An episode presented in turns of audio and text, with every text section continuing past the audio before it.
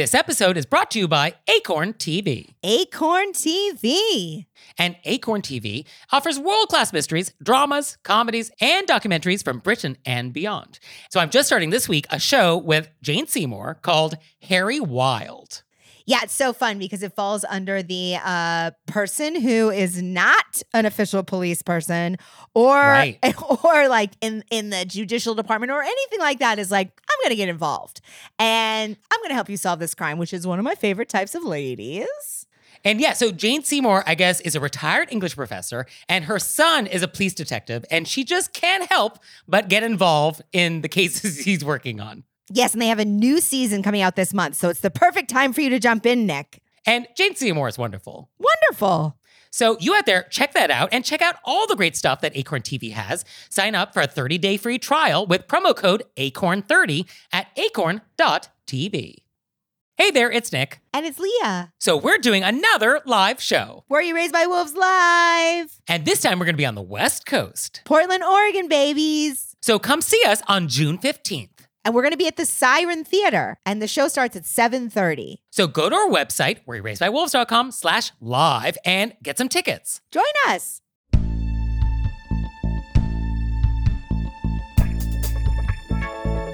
Do you eat your trenchers? Do you butt into other people's conversations? Do you use doors the wrong way? Were you raised by wolves? Let's find out.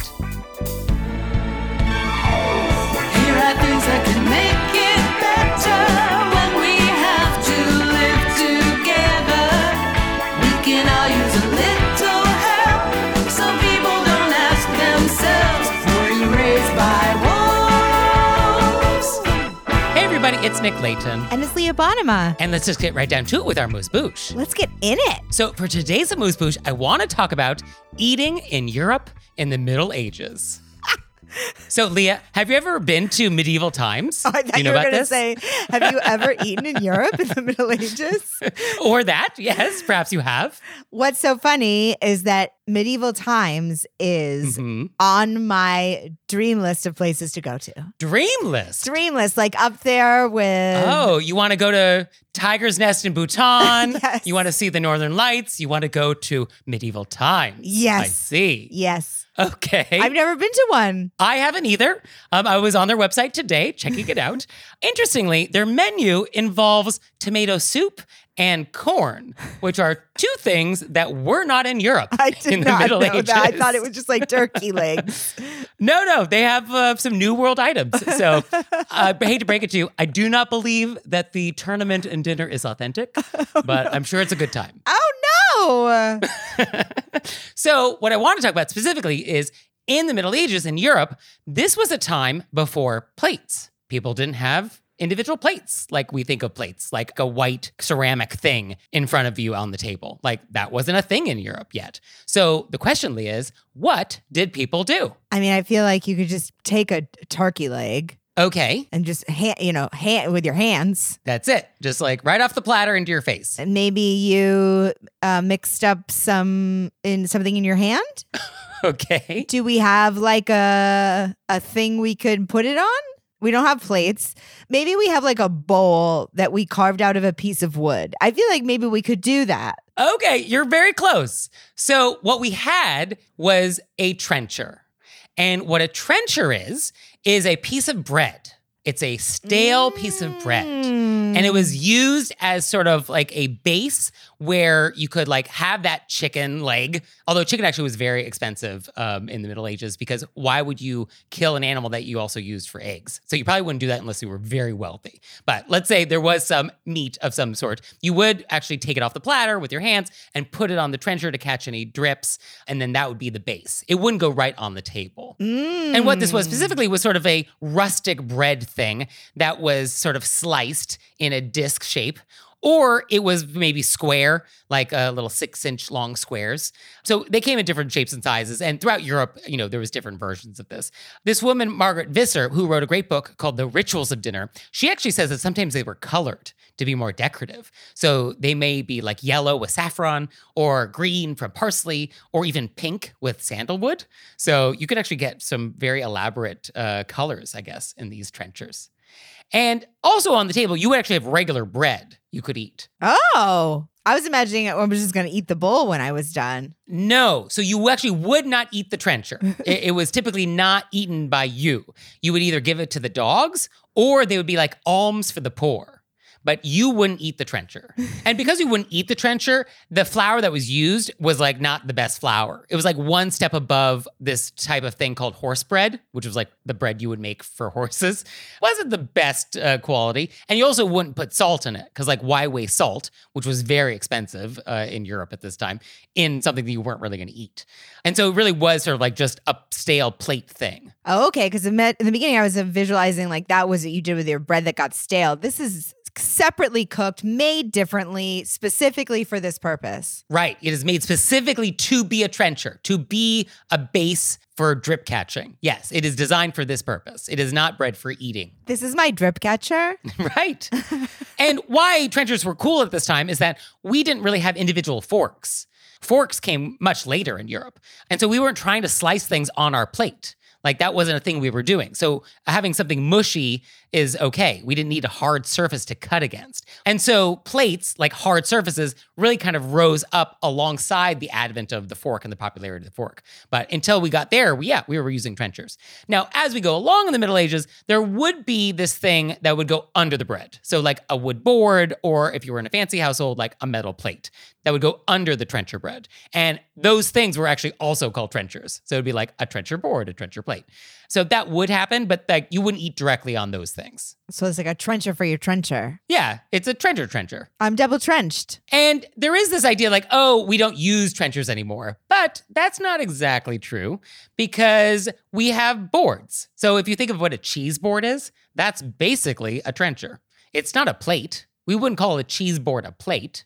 It's a hard surface that you're using to hold cheese I don't know why this conversation is making me so hungry. because we're talking about food. and there's actually some dishes that do still have this trencher bread concept sort of built into them. Like there's this French beef thing called tournedos Rossini, which is like beef on top of bread. And I would even argue that like sometimes you get foie gras served over bread. And I think that is sort of inspired by this original trencher idea as well. And so I think we do still have this idea of like, oh, meat on top of bread. I immediately thought of you ever have soup that's in like a hard carved out? Of course, I'm from San Francisco. Like we invented the sourdough soup bowl thing. Oh, did you? I mean, I'm sure we didn't, but like we really took it to like the nth degree. That's immediately what I visualized. Would we feel like this is a cousin to the trencher, even though you're going to eat it? Um, I mean, I think it's in the world of bread as Dishes. serving dish. yeah, I mean, I think it's in that world. But I mean, the the trencher was designed not to be eaten, whereas hopefully the sourdough bowl that you're getting is meant to be eaten and is as delicious as the soup. Definitely. Also, one last thing, which I think is actually kind of fun, is that in the Aeneid, you know, Virgil's famous story, the Aeneid, about Aeneas, trenchers are actually a major plot point in that story. So, as you may recall, Aeneas was a guy from Troy. And there was that whole war thing with like the horse, and Troy did not win. And so Aeneas left Troy, and he was basically going to wander the oceans, and eventually he was going to be the founder of Rome. And there was a prophecy, which was that you will not make it to where you're trying to go until your crew is so hungry they will eat the tables. And so the story goes along. And then one day, all of his crew are picnicking and they are so hungry, they eat the trenchers. They have trenchers and they eat them. And then Aeneas sees this and is like, aha, that is the end of the prophecy. We're good. This is where we're supposed to be. This is Rome. And so they ate the trenchers. That was Rome. Major plot point. I am so delighted by this. I love Nick's historical food Yes. journeys. And this was a journey, yes, to Rome. Yes. I mean, there were also people in that area before Aeneas got there. So it's like he didn't really found Rome, but like it's a good story. This whole thing was a great story. So that's trenchers. So unfortunately, when you go to medieval times, I do not believe you will be given a bread trencher. I'm So going to bring it up. I'm going to say, do you guys have trenchers? I think you'd have to bring your own BYOT. I B- is this BYOT? Yes. Bring your own trencher? And if it is, I think you should do it. I think that we should both go since you also haven't been, and we should make our own trenchers because it's also a fun word. and then we'll have shirts that say BYOT, and then we'll just bring out our trenchers. Um, okay. I mean, then we'll get thrown out of medieval times. what a story that would be. And I'm sure it takes a lot to get thrown out of medieval times. Well, that's the name of our movie. Nick and Leah get thrown out of medieval times. Okay. Can't wait.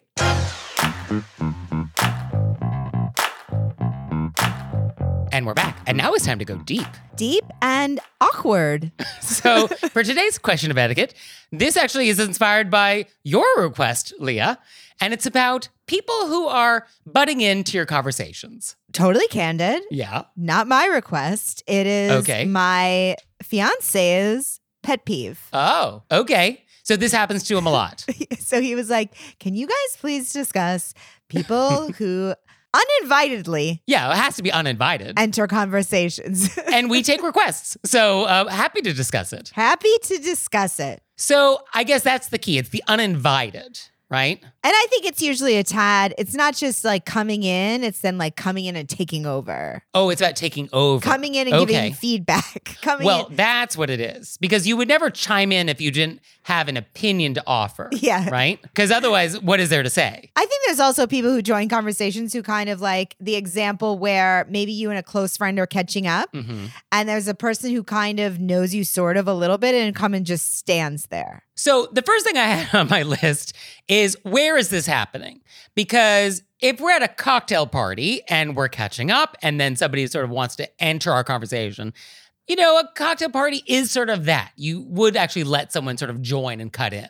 That'd actually probably be normal to like have someone join you, unless you were like really in that very private conversation. It was very obvious to everybody. Yeah, no, I, I feel like at parties that's sort of like we're all here, we're doing this. But if I'm like having a conversation with you at work and we're in the hallway and we're discussing something, and then a colleague just like walks up and then like joins in and offers their opinion unsolicited, yeah, that's a different thing. Totally different.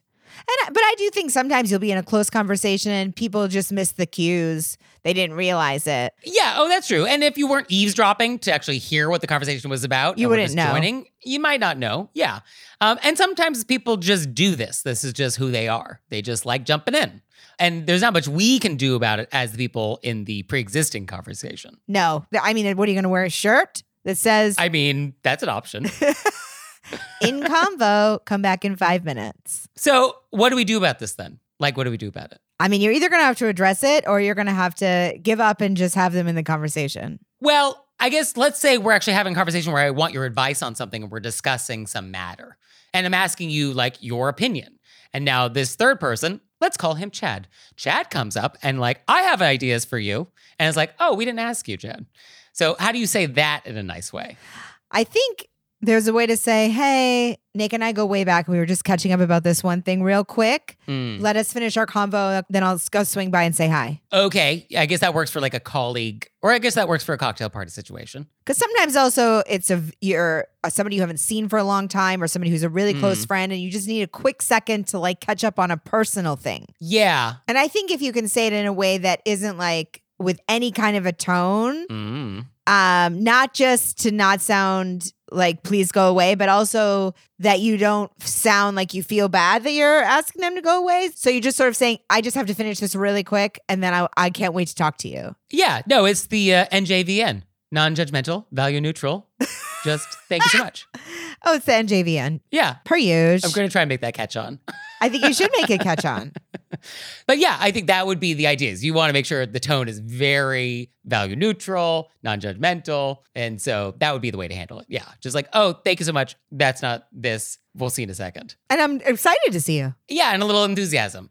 And I think that principle of like, oh, when you want to shut somebody down, but giving them something else, that is useful here. So, like, I'm going to shut you down here, but I'm going to give you the enthusiasm of having a new conversation in a minute. And so it's like, oh, it's not forever. It's just like not this thing. Yeah, and it's not even about them. It's just that you had this other relationship with this person. You're closing out a thing on that. And then I guess if this is somebody you have a relationship with and see all the time, and if this is somebody who does this all the time, then I guess you could have a play yet conversation with them about like, oh, this is a thing I've noticed that you do to me, and I would rather that not happen. And so let's discuss it. I think you could do that in a nicer way, but like that would be the sentiment. It'd be like, oh, how can I highlight this issue for you, which you are clearly not aware of? And I think that's good for this other option where you're in a conversation and maybe you're even in mid sentence. I have noticed that some people just come in and start talking. They just come in, they take over with no awareness that there's already a conversation going. And I think it's an important point to assume that this is not nefarious. Like they just weren't aware that this was happening, that they didn't intend to butt in and then offer their opinion about something they weren't asked about. Like we just have to assume, oh, perhaps this is actually just innocent and not intentional. I've definitely walked up on conversations when people were the only people I knew at a party. And then I realized it seemed like maybe I interrupted a flow that was happening. Mm. So there is that as the person who accidentally joins a conversation, that moment of like, oh, were you in mid sharing your deepest secrets? Yes. I'll come back. And then there's a little dance, and then, you know, eh, Because the polite thing to do if you were actually going to break into a conversation we were having is I would invite you in, be like, oh, me and Leah, we were just discussing the latest season of Love is Blind. Have you seen it? And I would then invite you and prompt you to join our conversation. well, I also feel like that's the cue that it wasn't a private conversation. Right. And if I don't get that, that's when I sort of excuse myself in case they wanted to finish something up. Right. Yeah, I guess you just want to kind of be mindful and sensitive to like, oh, how did that go? But then there's the person that we had started out in the beginning who just comes in and offers advice on things that they weren't asked. Yeah, when I think about, oh, joining conversations when they weren't invited, that's really what I'm thinking of. I mean, that's really the one that gets one's goat. Yeah. And I'm not kidding. Oh, no. Mm. We should have at least, I feel like we haven't had a horrible Leah pun in at least three episodes. Yeah, I think because my editing's getting better. so, long story short, if we're just more mindful when we are in the conversation, when we want to jump into a conversation, I think if there's just a little more mindfulness, which is, of course, what etiquette is all about, I think that would help make this less of a problem in society. And I think we could all just adopt a um, response where when somebody interrupts and says something, we just stare blankly at them until everybody around us is uncomfortable. Great. Yeah, that's uh, put it on the whiteboard.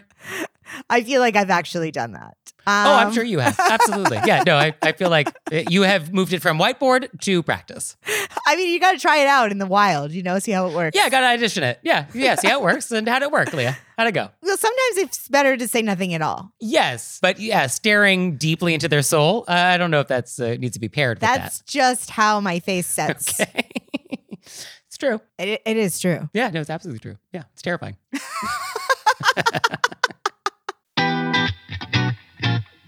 And now it's time for Intermezzo. Intermezzo. So, this episode is brought to you by Acorn TV. And Acorn TV offers world class mysteries, dramas, comedies, and documentaries from Britain and beyond.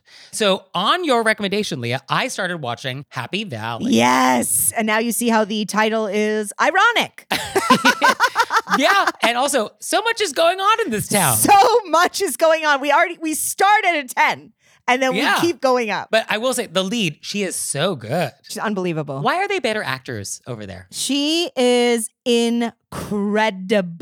Yeah, and just yeah, eh, the way the storytelling is done and the way it's shot, like oh, it it it, it got me. It got me. I'm in. I'm, in. so glad. I knew you would love it. I was like, this is great storytelling, great acting. Also, I sweat. I break a full sweat in that show. So you out there, check that out and check out all the stuff that Acorn has. Sign up for a 30-day free trial with promo code ACORN30 at acorn.tv. And now it's time for Intermezzo. Intermezzo. So this episode is brought to you by Book of the Month. I am loving getting to pick my books of the months. Is that the appropriate way to pluralize it? I'm loving getting my books of the month, but for multiple months now. So, books of the months. Yeah. Oh, it's so easy to order. It's super convenient. Their selection is wonderful. And this month, I picked The Ministry of Time, which sounds wild. It is about a civil servant who's helping to manage some government program where time travelers from other eras like come to help with something. And then they apparently fall in love. What? So, like, this guy from the 1800s is like, What's Spotify? And then, like, you know, love happens. So, I cannot wait to receive this. You know, love happens. And you out there, you're gonna love Book of the Month. So you can get your first book for just $5 with code Pedals. So go to bookofthemonth.com and use code PEDALS to get your first book for just $5. And we're back. And now it's time to take some questions from you all in the wilderness. Ow! So our first question is quote, I'm not a coffee drinker. I know, I know, insane. But I know most other people are. Ought I buy a coffee machine so house guests can have a cup when they wake up? Is it rude to not have coffee for guests? I also don't know how to make a cup of coffee, so do I need to learn? I just feel bad when my guests have to venture out in the morning for coffee. What is the polite thing to do? I don't know why I love ought I buy a coffee machine so much, but I really do. It's a fun phrasing. It's such a fun phrasing. yeah, I like it. And how lovely of our letter writer to want to have coffeed their guests. Yes, very considerate. And a good host, I think, is mindful of their guests' comfort and happiness. And so, coffee in the morning, that definitely is part of that. I think if you have guests like once every two years, Mm. but if you regularly have guests, Yeah. I do think coffee is, I mean, if I go five minutes after I've been awake without coffee, Yeah, no one wants to see that. it feels like a little bit of a crisis. yeah. And, and it's really a benefit for you as the host For to not you have cranky guests. Yeah. I think it will really lift your spirits to have guests that are uh, fully awake. And I think it is nice to ask guests, like, oh, what do they like in the morning? And even go as far as, like, oh, what milk preference do they have, you know, for their coffee or their tea? So that can be part of the conversation when you're onboarding a guest, you know, asking them about anything in advance. when you're onboarding a guest. um, I also like when I go to people's houses and they say, "Hey, what do you want? What do you want in the house?" And I say, "Oh, I'm I I need coffee in the morning. I'm happy to bring coffee." You know what I mean? I, I'm also, but it's nice if you have a coffee machine. Yes. And I think you do not need to have an elaborate coffee setup. Like there's a lot of different ways to make coffee that are not expensive and easy just to put away when not in use. Like you could get a classic American, like pour over the top in a filter coffee thing, or you could get a stovetop espresso maker, which is actually very nice. What I do when I'm going to a house that I'm not sure what the coffee situation is, or I know what the coffee situation is and it's not good, is I bring these things that I bought at Muji, which is this Japanese store, although I'm sure you can get them elsewhere. And it's this thing that is a pouch of coffee in like a tea baggy thing. And it has these little paper things that kind of fold out and hook over the side of a mug. And what you do is then you pour hot water through it, and it's like a one person coffee filter making thing. And so I actually pack those with me. They come in little foil pouches. And so I always have a couple of those in my bag just for emergency use.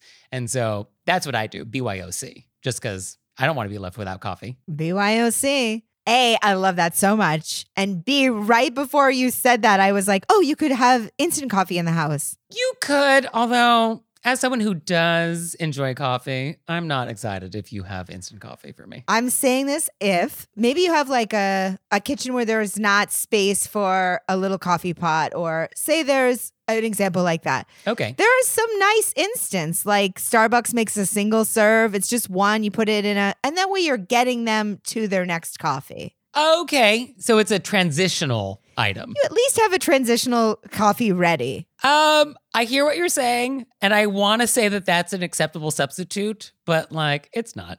Like it's just it's not going to fly for me. I'm going to note it. I'm going to note it that in your house, all I had was instant coffee, and now I have to go out and get real coffee. Like I'm gonna I'm gonna flag it. I'm not going to say it to you as a host, but I'm going to note it. I feel like when I was in Scotland, a lot of places I went had a kettle and a instant. Oh, for sure. Oh, instant coffee is definitely a thing in a lot of places. Like I remember traveling through Bhutan where like coffee is not a thing except for Nescafe. And I definitely strongly associate the flavor of Nescafe with like being in the middle of like nowhere. So I guess uh, that's fun, but I don't want to drink it if I'm in your house. I will take instant over nothing. Happy to do it. Would I do that? Uh, Nick would rather you just get a coffee machine. I well, I would rather you get like a stovetop espresso maker, which is very small, and it just like you put coffee in it and put water and screw it on, and then percolates coffee up. Or I would get like the little single serve things, like I mentioned.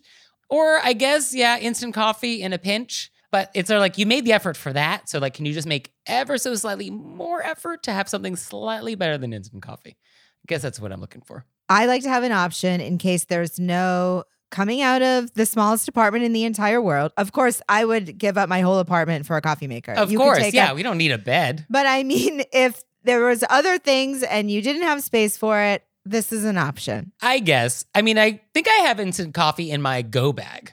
So there is a place for instant coffee, I guess. Flashlight, uh, money, copy of my passport, instant coffee. But yeah, it's not uh, elsewhere in my apartment. When is coffee, instant coffee acceptable for Nick? Traveling Go bag. and apocalypse. That's it. Yeah.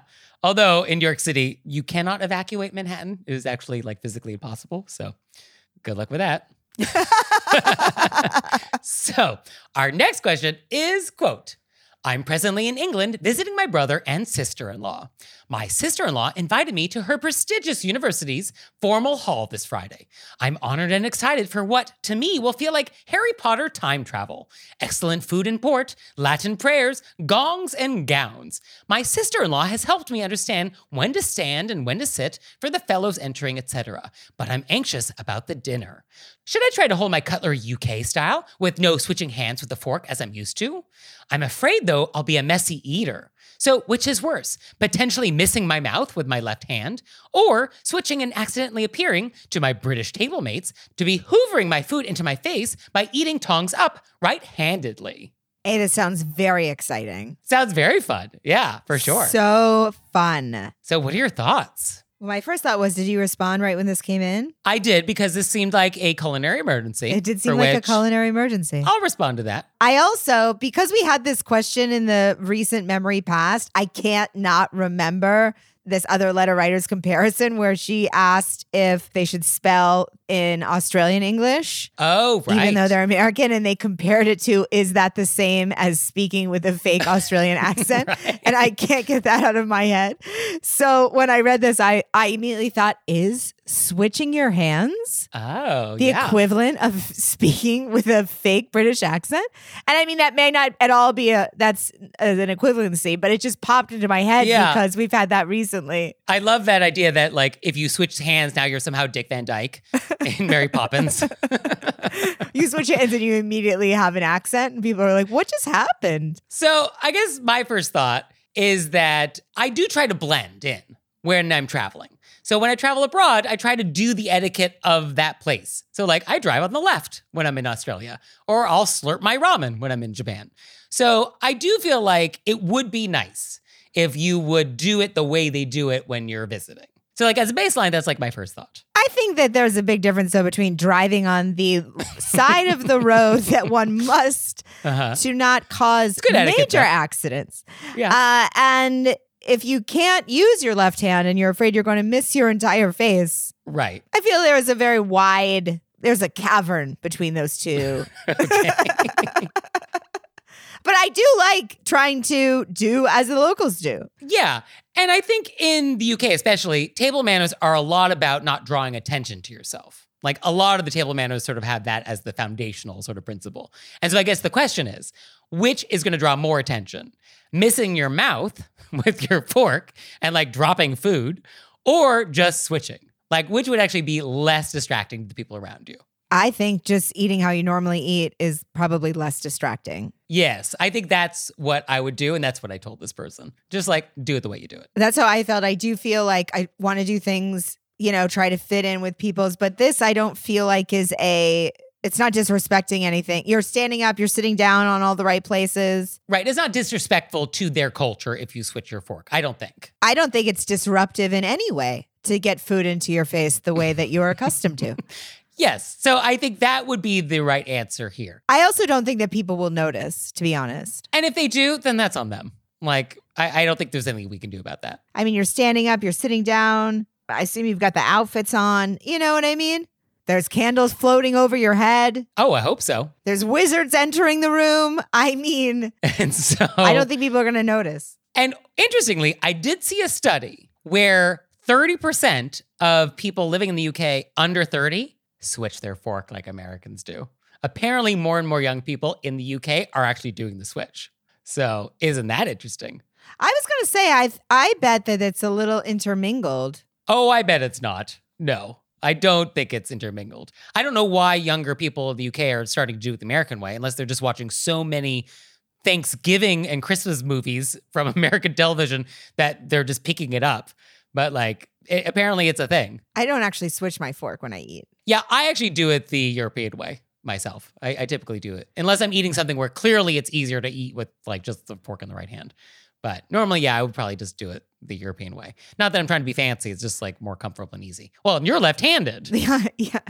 That's why you do it. I'm not switching anything. I didn't want to bring it up to- up up top because I didn't want to feel like I was like fancy. Is the your your? I Don't worry, want to be like. it's not. We're not in the danger zone of that yet. and then I was like, yeah, yeah. Nobody will think that. So I just didn't Yeah. want to throw that up the top that I'm already not switching. And the last thing I did tell our person who wrote in was that use this as an icebreaker. If this makes you self conscious and you were worried that like everybody at the table is going to judge you for this, just call it out. I'm American. I wasn't sure what I should do at this meal because I normally eat this way. I'm not as good at the other way. And I want to talk about it. And like, what do British people think? And I'm sure they have thoughts on the American tradition of doing this.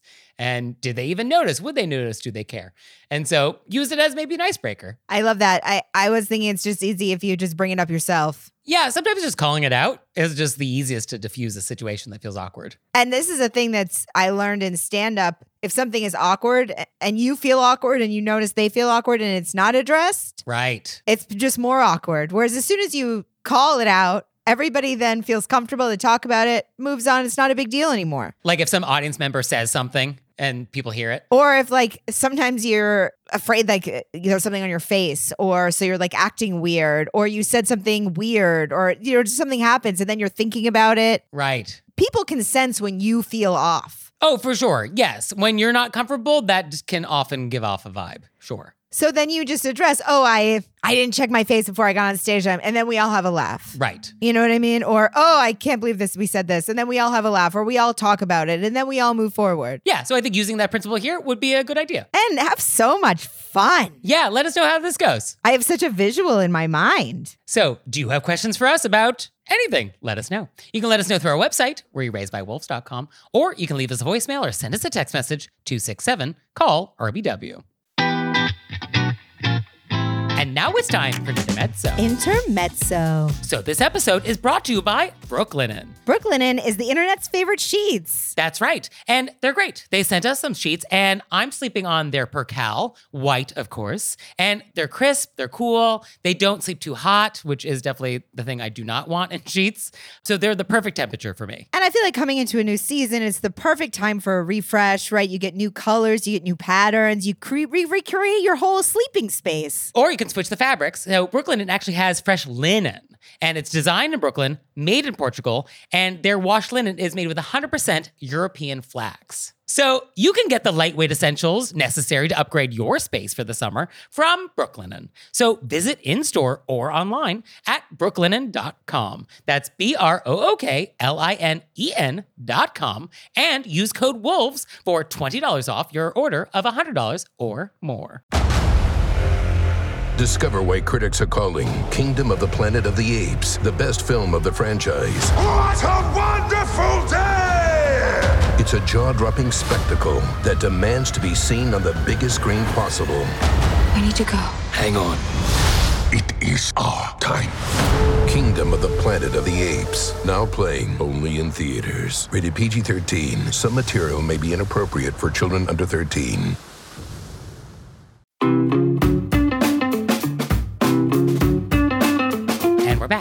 Time to play a game we like to call Vent or Repent, Vent or repent. which is our opportunity to vent about some bad etiquette experience we've had recently. Or we can repent for some etiquette faux pas we've committed. So, Leah, would you like to vent or repent? I'm going to repent, Oh, but I would like to say that I used my Were You Raised by Wolves training okay. and I fixed it. Oh, the student becomes the master. But I wanted to share the process with our listeners Take us on the journey. because I recognized I would not have been able to fix because this is you always say, oh, it's so interesting that like you can do stand up and deal with all this stuff, and then when it comes to interpersonal situations, so I realized it was happening as so I'm in line. I'm at the airport. Okay. I'm in a line at Starbucks. Okay. Long line. I had enough time. I'm not in a hurry. I'm not trying to. Mhm. Two people in front of me are standing very close. I thought they were together. Mhm. There's two different cashiers. The second cashier opens up. They both step up. Okay. The next cashier opens up. I step in. Okay. The woman out of those two people steps in. Oh, so they walked up together to one cashier and you thought they were together in a unit going to order together. They weren't together. She was They looking at the goodies in the thing. I see. But it was happening so fast I couldn't process it uh, because she goes, Okay. "Oh, you can go," and I go, "Were you?"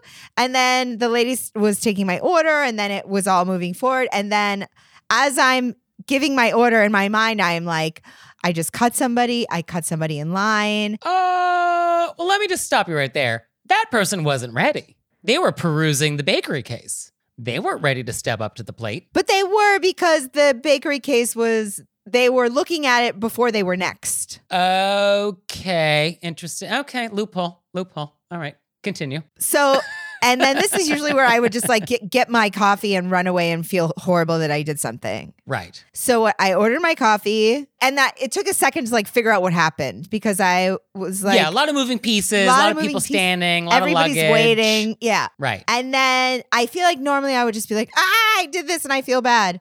I waited for my coffee. Hmm. She came down to wait for her coffee. I just walked right over. Okay. And I said, Hey, I'm so sorry. I didn't mean to cut you. I thought that you were uh, with the person that I thought that you went up as together. okay. And then she said, Don't worry about it. I was looking at the stuff. Right. And then we had a laugh. And because I said, Oh, I felt so bad. I was like, No, I'm a line cutter. And then we had a laugh. Okay. And then we said, Have great flights.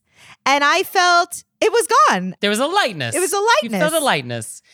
And it is possible that that person was super annoyed with you. And you also made their day better because they were like, oh, I can also let this go.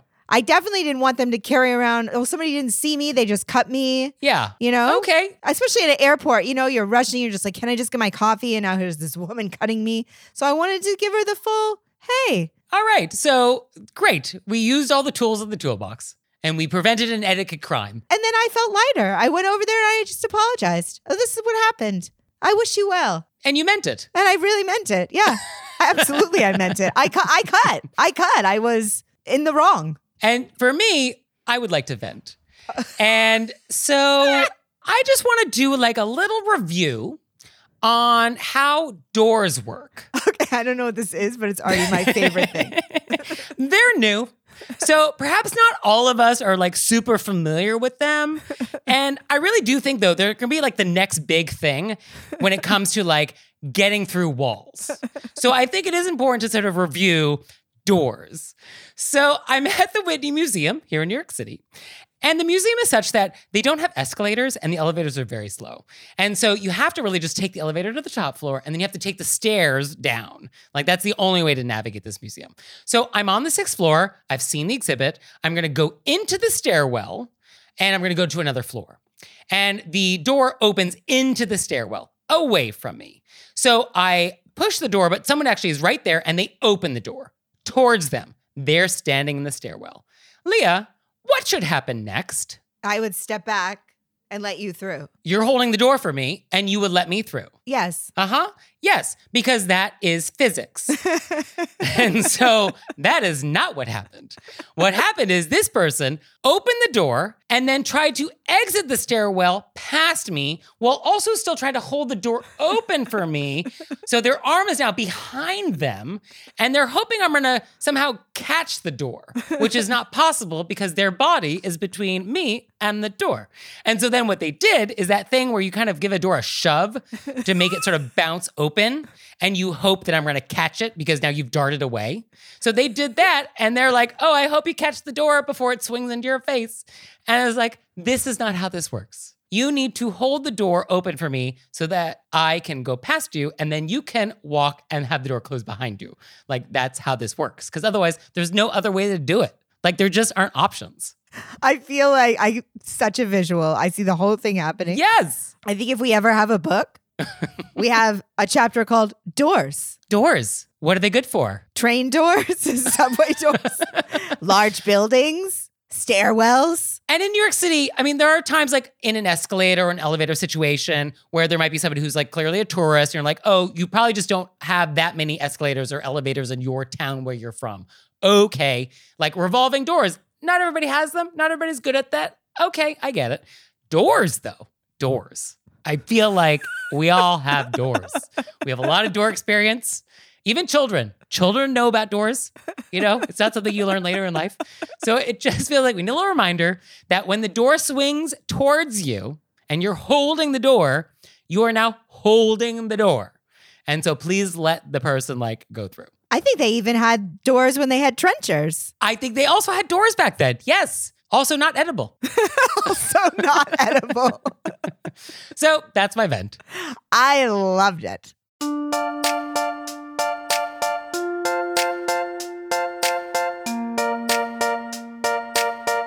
So, Leah, what have we learned? I didn't even know that trenchers were a thing. I also Oh. just what a fun word in general. Sure. And I learned a wonderful his. I went on a historic tour of a trencher, a literary tour of a trencher, and then I also learned that we're going to go to medieval times together. Can't wait. and I learned that nobody needs to see you in the morning before your coffee. I mean, that is very true. Well, thank you, Leah. Thank you, Nick. And thanks you out there for listening. I'd send a handwritten note on my custom stationery if I could. He would. So, for your homework this week, we want you to go to our website and do everything. So, we want you to sign up for our newsletter. We want you to check out our social media.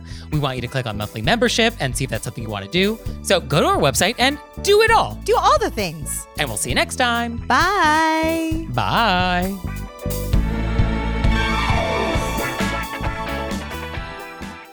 All right, Leah, it's time for Cordials of Kindness, the part of the show that you make us do, but I only give you 30 seconds to do it. Ready, set, go. So I want to do a huge cordials of kindness to my parents, Mhm. um, because well, always. yeah, what do they do now? what wonderful thing do they do now? Um, Dustin and I uh, both did gigs on the East Coast for the month of December, and we were coming and going from their house, and they kept Lacey when we were both on the road at the same time. Lacey is her dog. Lacey is our phenomenal dog, and I can't even tell you how much I appreciate it. And Lacey had a great time. Oh, that's very nice. And for me, I want to say thank you to everybody who filled out our listener survey. I really appreciate all the time that it takes to fill out a survey. And it was so great to get to know all of you a little better and hear about your lives and what interests you and what you like about our show. So, really appreciate it. And thank you. Thank you so much. This episode is brought to you by Acorn TV. Acorn TV. And Acorn TV offers world class mysteries, dramas, comedies, and documentaries from Britain and beyond. So I'm just starting this week a show with Jane Seymour called Harry Wild. Yeah, it's so fun because it falls under the uh, person who is not an official police person, or Right. or like in in the judicial department or anything like that. Is like I'm going to get involved and I'm going to help you solve this crime, which is one of my favorite types of ladies. And yeah, so Jane Seymour, I guess, is a retired English professor, and her son is a police detective, and she just can't help but get involved in the cases he's working on. Yes, and they have a new season coming out this month, so it's the perfect time for you to jump in, Nick. And Jane Seymour is wonderful. Wonderful.